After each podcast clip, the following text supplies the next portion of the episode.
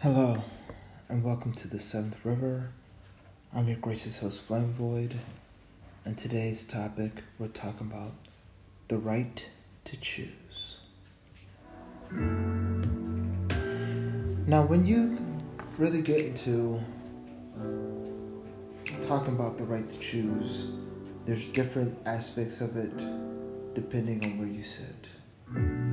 The truth is, and this is the bottom line up front, everyone has to choose.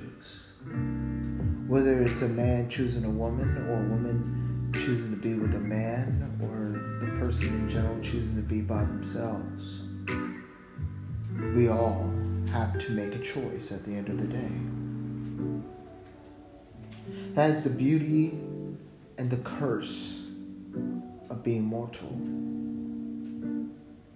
And as you know, this is a Christian channel, so even with your salvation, it's a choice, ladies and gentlemen. So as we get to our topic for today, I love to go over the right to choose with people because you choose everything you do in life, from where do you live, what job you want to be in, what major you want to take in college, or where you choose to dedicate your time and what you choose to do with your time. It's all important, a reflection of your soul. So when you end up with things that don't line up with what you thought you believed in, you have to ask your question Are you really living after your principles, or is your true nature overriding what you thought you believed? And that goes hand in hand with the right to choose, right? In many cases in this society, and let's just be open and honest about this, a lot of people think that they will get the best out of everything in life, or they should get more good turns than bad turns because they're a decent person.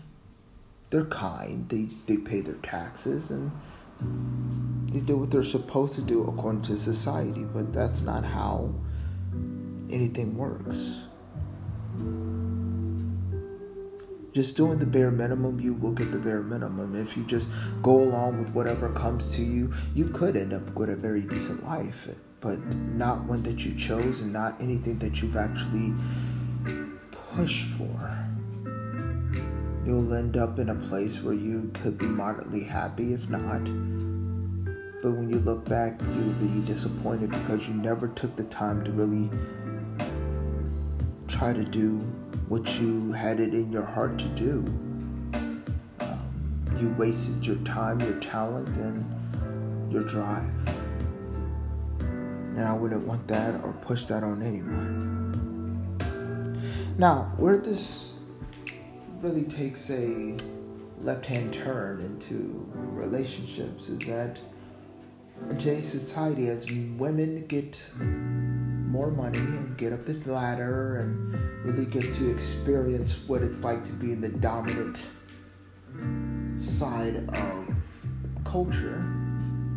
Because let's be honest, ladies and gentlemen, uh, based on education in the Western world, not just America, 60% to 62% of all women are in college. They're getting all the degrees. A majority most of your office workers are major city um, individuals going into the office and holding meetings, and many of your new nonprofits are mostly women. Highly empowered, highly educated, choosing their own destinies. It's beautiful, okay? In many cases in the Western world, in the Western world, remember, is anything out of Europe all the way over there to Japan as well uh, they're usually your first world countries. This includes Australia. Women are beating males all the way up into their early 30s. And that's wonderful. Women are choosing where they're taking their time. And a lot of women are choosing the job, choosing the money, choosing the power to, to have the corner office, choosing to invest in what they think will make them happy. Just like the men, we invest in what we will make us happy. All right? And before we go any further, I will tell you that, ladies, if you're listening to this, most men will choose conservative, more Christian values than more the liberal morals values of today. Just because in those there's a man man's power actually have power. He actually has a place. Now, with the right to choose, my first point is that if you pay, you get to say. All right? When you choose, hey, you're the captain of the ship. You don't have to put up with anyone's crap in your ship, in your home, on your Facebook, on your whatever media. You can tell them to shove it because it's yours. You own it. You control it. You don't have to share power with anyone else because you're paying for it, you're leading it, you're doing it. And that's a wonderful thing because it's all on you. The problem comes with point two is that when you start to restrict your options, you start to restrict your option when you want to share your life with somebody else, when you want someone to move in, when you want to open parts of your life up that you haven't gone through and you haven't done the work to really purge out of. You haven't spiritually gotten yourself together. Meaning that spiritually you believe in a faith that will hold you accountable in something that you will be held accountable to. Okay, and that's important. What you believe also dictates what you will allow. That in itself is a topic. But when you start to, once again, choose to be with somebody, share your life with somebody, they now get to have a say in what goes on. Now, if you are the main breadwinner in that situation, mostly men, there are some women, you don't always get the say because you're paying. Now it's a tightrope between you paying and them having a say because you find value in that individual and or in that relationship, and now you have to balance between having the power to pay for everything in the home and your rights and your your things that you think should be going on being respected versus the other person who is receiving the benefit of you paying everything, but you love them and they love you, having the rights to speak their mind without feeling as if you paying for everything caps or stops what they think they could say. Because let's be honest, ladies and gentlemen, when you are in a relationship with anyone, you should be able to say what you think and say how you feel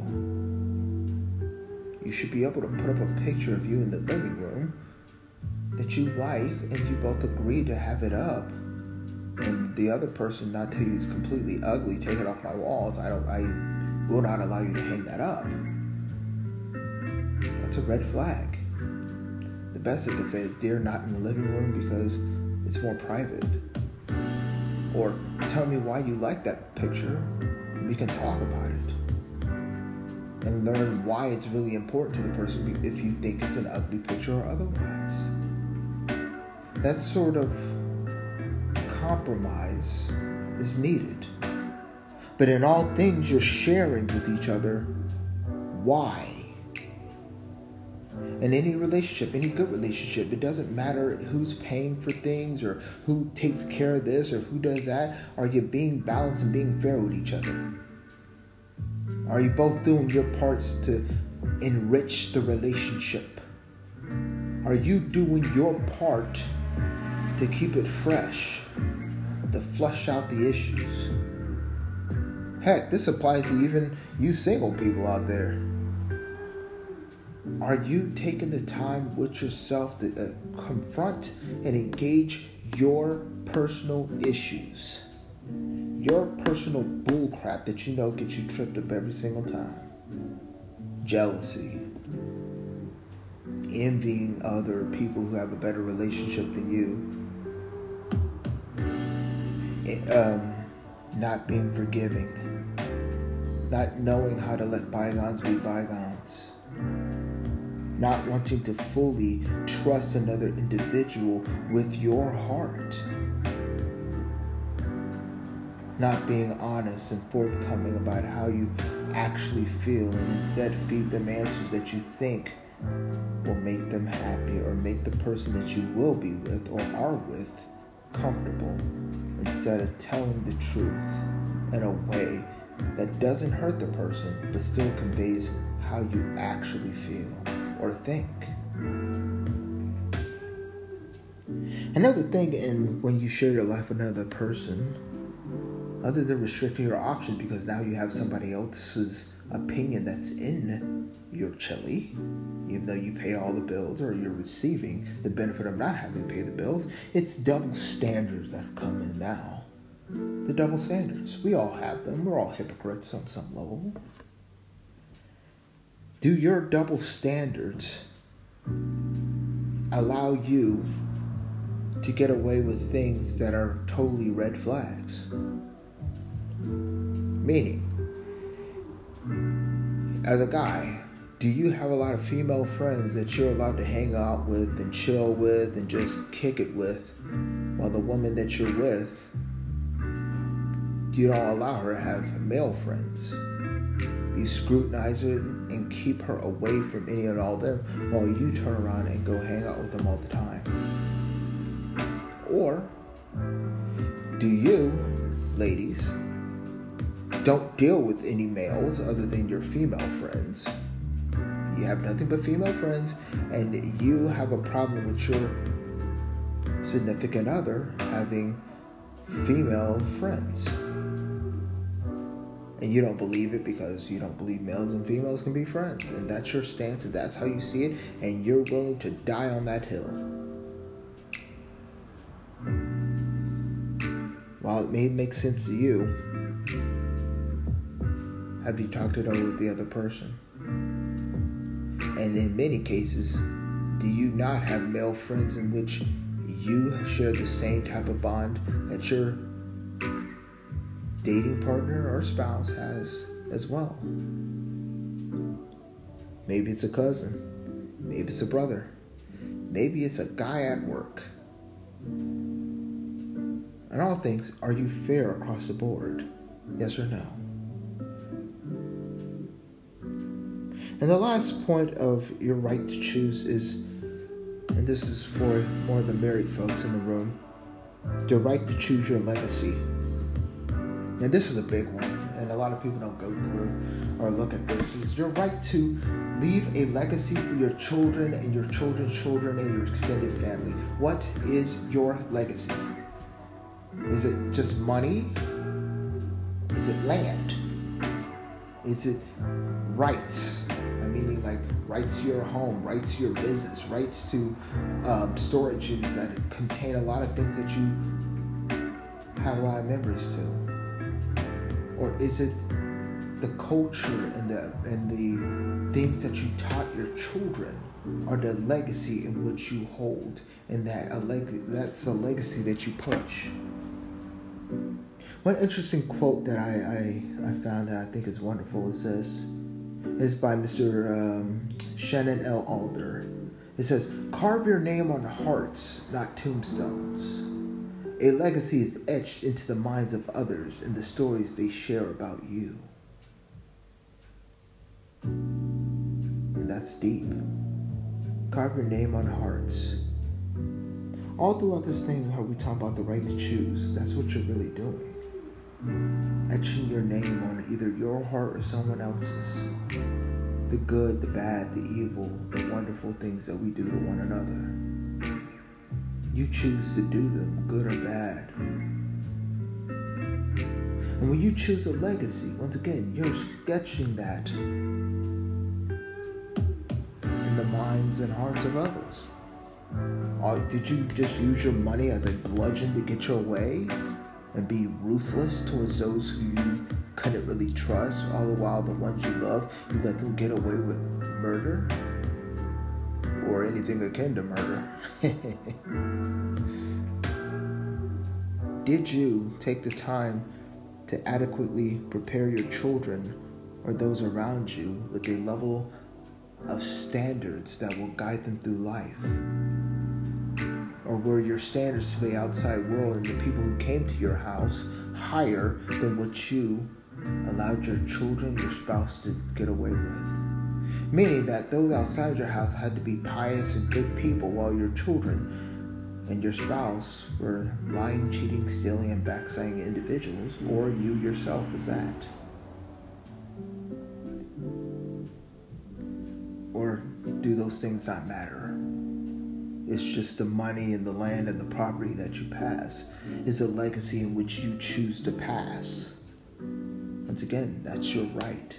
In all things, though, this is our life. This is how you live. Whether you live it unto God or you live it unto just doing whatever the heck you want. It's your right. But choose wisely. Okay? Choose to live the very best life you can live. And if you do involve yourself in another, I would ask you to do good to them, or at the very least, do no harm. But in all things, you have the right to choose for yourself.